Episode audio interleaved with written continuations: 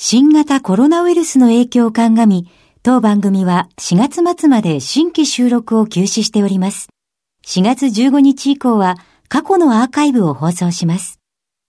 企業トップが語る、威風堂々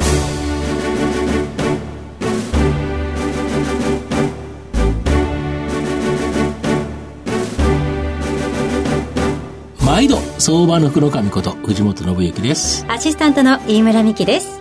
この番組は巷で話題の気になる企業トップをお招きして番組の指揮者的役割である財産ネット企業調査部長藤本信之さんが独特のタクトさばきでゲストの人となりを楽しく奏でて紹介していくという企業情報番組です。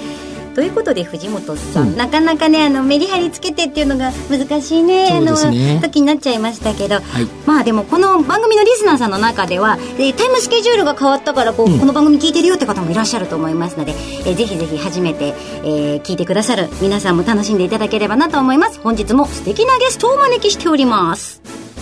この番組は情報システムの課題をサブスクリプションサービスで解決するパシフィックネットの提供財産ネットの制作協力でお送りします。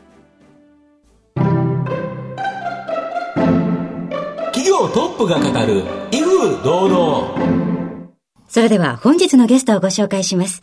証券コード7073東証マザーズ上場株式会社ジェイク代表取締役佐藤武さんです。佐藤さんよろしくお願いします。よろしくお願いします。よろしくお願いします。株式会社ジェイクは東京都千代田区神田神保町に本社があるフリーターや大学中退者など、就職で門戸が狭くなりがちな人材を中心にした人材紹介業がメインビジネスの企業です。では、佐藤さんの方からも簡単に御社のことを教えてください。はい。えー、就職カレッジという事業を展開しております。はい。えー、この就職カレッジという事業は、うん、えー、今お話あったフリーターとか、うん、第二新卒、うん、大学中退者の若者たち、はい、えー、それから留年したその学生さんたち、はい、えー、そういうなかなか就職があの厳しかったりする若者たちを、うん、えー、教育を5日間の研修をしまして、はい、えー、そして企業さんにお引き合わせをして、うん、えー、就職の機会を提供するという、そういう事業をしております。はい。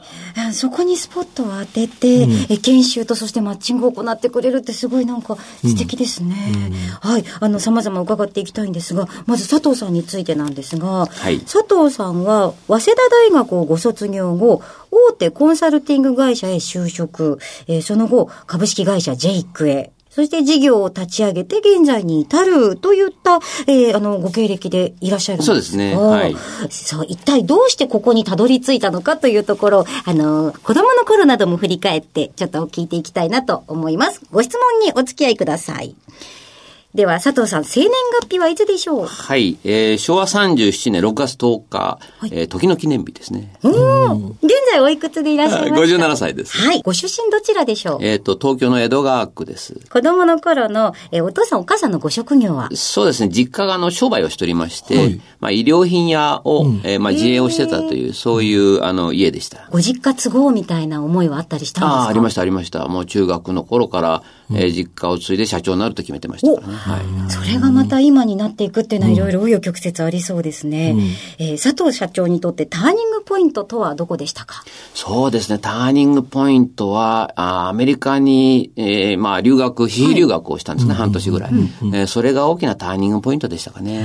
えー、気になりますね。いかがですか？そうですね。で、アメリカに留学して、まあ大学5年行ったという形になってると思うんですけど、はいはい、普通5年生ってそんなに勉強しないというか、まあ就職活動とか様々するので、そんなに勉強しない時期かなと思うんですけど、逆にこの5年生の時にものすごく勉強したっていうのはどういうことですか？えー、ちょっと恥ずかしい話なんですけどね、うん、あの、その半年、えー、うん、アメリカのオハイオに留学した時に、はい、ちょっとタイの女の子と、はいえー、仲良くなって付き合ってですね、ちょっと恋、熱烈な恋愛をしたんですよ。大恋愛じゃないですか。それでやっぱね、国が違うとね、燃えるんですよ、これ。それで、だけど僕はその、大学に復学して卒業するっていうのを、その、親に約束して、あの、アメリカ行きましたので、えー、泣く泣く、あの、別れてですね、で、あの、1年後には、えー、オハイオ州立大学に、えー、MBA を取りに帰ってくると。約束をして、えー、東京に帰ってきたんですね。それで復学をして5年生の時に、すべての単位を取ってですね、えーそれを全部言うを取れれば、おはよう州立に行けそうだという。なるほど。それですやっぱりそこに行くのに成績が必要だということですか？そうです、そうです、そういう感じ。そこまで頑張ってなかったから、そうです全然これは頑張らないといけない。それでもじ有言実行すごいですね。で、ほとんど U だったんですよね。えそうです。まあ、ただそれで、おはよう州立に行けませんでしたよ。いや、やっぱり実家、実家の、あの、都合で、そんなそのまた留学なんかできるわけねえだろうって言われて、それでまあ就職をしたという感じですね。そうでしたか。ただ、えっ、と、あれですよね、一部ご実家のお仕事もお手伝いっていう形でされて。そうですね。コンサルティング会社で、えー経営のコンサルタントの仕事をしながら、まあ実家を、まあ10年経ったら継ごうと思ってましたので、はい。えーそこで、まあどうしたら実家の成長戦略が描けるかみたいなことを、こう考えながら、えー仕事してたって感じですね。なるほど。はいで、その時に、まあ今のファーストリテイリング、あのユニクロが山口からガーッと、まあ登場してきたっていうか、そうですね本当に東の方にダーッと店店舗展開してきた。この時に最初にこのユニクロの店舗を見た時に、なんか衝撃を受けたとか。そうですね。その、えー、四日市の店舗を見に行ったんですね。まだ関東にはない時代はいはいあだったそうなんですかはいで、それを見たら、その、いや、僕はその、先ほどお話ししたように、えーアメリカに行ってたので、えーギャップとか、リミテッドとか、そういうその多店舗展開してる、えーアパレルの、えー店舗を見てましたので、それがなんか日本に突然出現しちゃったみたいな感じで、もうやられちゃった。と。もうこれはもう実家の、事業ついでもその、これはかどう見ても勝てないという感じで、えーちょっと進路を変えたっていうのがありましたね。黒船がやってきたあ、みたいうな。そそう、そんな感じですね。で、ジェイクの方に行ったとそうですね。いう形になるんですか。はい。はいでは、そのジェイクのえー事業の中身について後半では迫っていきたいと思います。企業トップが語る、威風堂々。では後半です。藤本さんのタクトがどう冴え渡るのか、ゲストの佐藤さんとの共演をお楽しみください。御社はフリーターとかですね、第二新卒とか、やはりその就職の門戸が少し狭いような層を中心にですね、人材紹介してるって。これなぜここに絞って、このビジネスされてるんですか？もともとですね、ちょっとあの、ハローワークさんで、はい。えーいろんなその就職支援のセミナーをはい。受託をしてまして、もともとあれですよね、セミナーとか講師っていうのがそうですね。やってたんですよね。うん。はい。15年以上前ですけども、まあ、その時あの、お若年層の失業率が、え社会問題だった時ですね、はい。フリーターの若者が400万人いたと思いますけども、そういう時代にそういう仕事をやることになって、えーそういうセミナーでいろいろとあった、その20代の若者たちが、まあ言うなればフリーターの子たちですね、えー話を聞いたらもうなんか、ポテンシャルがすごくあるんですよね。その公認会計士目指してたとか、ねそれこそ留学してたとか、えーそういうその、なんていうか、えーポテンシャルのある若者たちが、なんで就職してないのかと、絶対就職できるよっていう、そういう人たちと出会ったというのが大きいですね。なるほど。はい。こういう方に、えっ、と、どうしたらっていうことで、やっぱ検証するっていうのが重要なポイントだったんですか？そうですね。まあ、もともと、あの、我々はその教育の事業をジェイクでやっておりましたので、いろんなその、お若手研修、マネージャー研修、新入社員研修みたいなのをやってたので、それで、まあ、いろんなお客さんに、こういうフリーターの若者たち、こんなたくさんいるんですよ、みたいな話をしたら、あ、ジェイクさん、その、教育得意なんだから、研修しなよと。で研修したら、あの、面接してもいいよって言われて、それでこの、おまあ、カレッジの事業の原型が、あできたという感じですね。なるほど。これすごいのは、この就職カレッジって、普通学ぼうとするとお金ってかかるじゃないですか。はいはいこれが全く無料なんですよね。料なんですよ。はい。これどうやって儲かるんですか、えっと、あまあの、採用いただいた企業さんから、なるほどえー紹介フィーということで、ですから人材紹介のモデルなんですね。ああ、なるほど。要は人材紹介するに当たる人材人物まで、要は引き上げるというか、そうですね研修によって見極めるっていうところもある、ということですか。そうですねはいなるほど。とすると、結構これ今何人ぐらい来られてるんですか、大体。え年間で言うと、えーどうですかね、3000人を超えますね。はあ。逆に言うと、その3000人の方っていうのは、まあ今までのやり方ではなかなかそういう企業に就職しづらかったっていうような人たちがきちんと就職できるって、これ本当に社会貢献というか、今人材不足ですから、企業側も嬉しいし、ね。就職する方も嬉しいし、はいはい。まあ御社も儲かって嬉しいし、ええ。これ三方よしという感じですよね。それも埋もれてしまっていたところっていうのがまたすごいですね。まあ、5日間の研修をやるんですが、その研修を受けようと思って、うん、えー、来る若者たちというのは基本的に真面目なんですよ。うん、前向きで、えー、それから前向きなんですね。はい、えー、それでやっぱり自分を高めようとかっていう向上心がある若者たちなので、その5日間の研修っていうのは実はフィルターになるんですね。ああ、なるほど。ああ、そう。要は申し込んでも来ないやつとか、いろいろいるけど、途中で抜けてしまう人とか、ドロップアウトしてる人とかいるから、逆に月曜日から金曜日まで真面目に研修をきちっと聞ける人材っていうのは、あるフィルター、絞られてるということですか。すね、企業にご紹介してもという形なんですけど、ね、ただこの面白いのが、この就職の希望者と企業とのマッチング方法がものすごいユニークな方法をされてるとか。そうですね。あの、集団面接会というイベントを、はい、えー、年間で200回以上、はい、えー、全国で札幌から、はい、えー、福岡までやっておりますけれども、うん、まあ、具体的に言うと、その、まあ、例えばですね、うん、15社の、うん、えー、採用したい企業さんが集まります。うん、はい、それから15人の、はい、その、カレッジの卒業生が、はい、就職したい人が。はい、そうです。で、その、まあ、えー、マンツーマンの、うん、えっと、まあ、プチ面接ですね。うんうんうん、12分間の面接をして、こう、順々に、その、うんうん、えー、こう、なんていうか、移行してって、うん、総当たりの、まあ、いわゆる婚活パーティーです、ね、私今それ話聞いてて、ちょっと身に覚えが、みたいな気持ちに なりましたですね。はいはい、あ、でも確かに、もう素敵ですよね。1対1でそこで話せないとわからないことたくさんあります、ね。うん、そうですね。それで、こう、順繰りに総当たりで当たって、で、お互いに企業さんも、えー、まあ15人と会っ、うん、20丸と丸と×をつけます。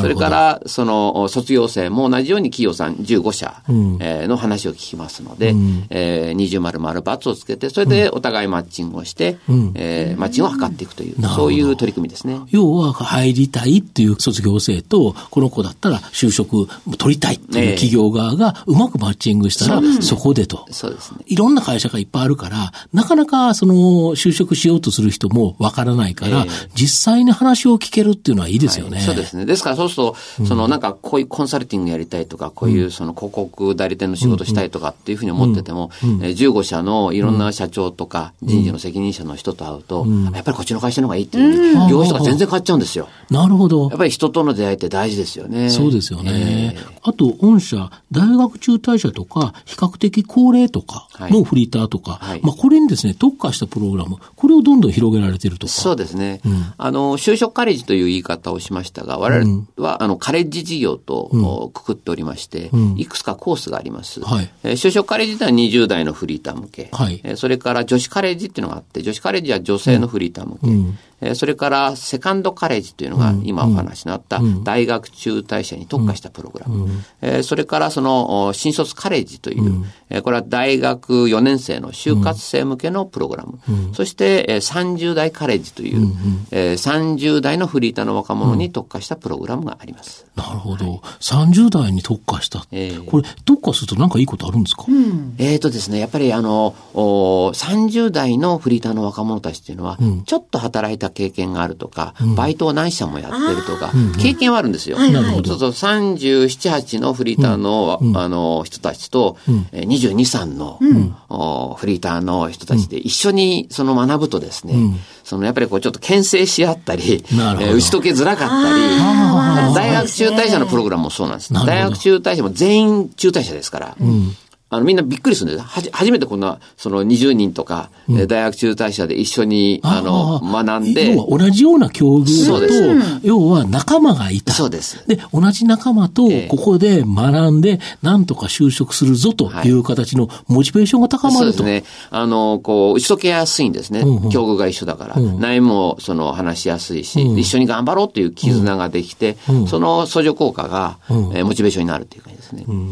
御社の今後の成長を引っ張るもの、改めて教えていただきたいんですか。はい。大学中退者というのは、毎年8万人、大学生が辞めてます。はい。はいえそれからその30代のフリーターというのは、きちっとした統計は出てないんですが、はい、多分80万人から85万人ぐらいいると思われてます。はい、えそれそういうあの人たちに特化して、うん、今そのセカンドカレッジという大学中退者向けのコースは、東京と大阪でしかやってないんですが、うん、名古屋にも京都にも福岡にも、え大学中退者っているじゃないですか。まあそうですよね。それから30代の、その30代カレッジというのは、東京でしかやってないんですね。ね。これを全国で展開をして、えー、まあ30代の若者たちがフリーターの人たち、5万と言いますから全国に、えー、そういう人たちが待ってると思ってるので、我々はそういうのを広げていくというのを、まあ自分たちのミッションだと考えてます。これ本当に社会に役立つ仕事ですよね。ビジネスっていうか。そうですね。この少子高齢化を防ぐ一つの点になりますよね。やっぱりあの、まあ、カレッジを通して、うん、えー、就職できたから、うん、彼女にプロポーズができて、うん、結婚できたとかですね、はい、子供ができたとか。そうですよね。えっ、ー、と、今年多分ですね、カレッジの卒業生で就職した会社で、はい、はい初めて社長になる人。えすごいやっぱり優秀な方いるんですよね。そうなんですよ。すごい本当は優秀なのに、ちょっとしたことでつまずいて、例えば中退であるとか様々な、そう家庭の事情とかいろいろありますもんね。そういうことがあっても、うまくいくと、やっぱり成功すると。これを助けるっていうのは本当にいいビジネスね。やっぱりこう、回り道をした程度なんですけれども、本人としてはすごくこう、なんていうか、後ろめたかったり、自信を失ったりしてるんですけども、それが回復されるというか、その、それは自分にとっていい経験だったというふうに、そうですよあの、プラスに、あの、思うことができると、ここで人生変わるんですよね。そういう支援を僕らは、あの、しているというふうに自負をしてます。いやすごくドラマの生まれている事業ですよね。ねあありがとうございます。素敵ですね。藤本さん、最後に一つお伺いしましょう。あなたの心に残る四字熟語を教えていただきたいんですが。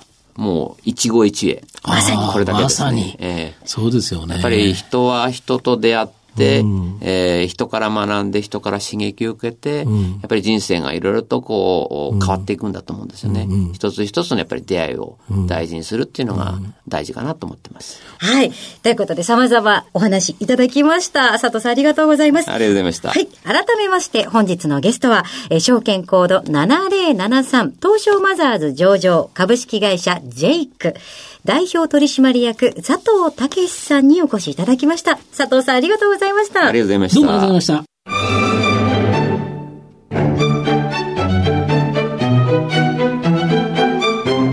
企業トップが語る威風堂々。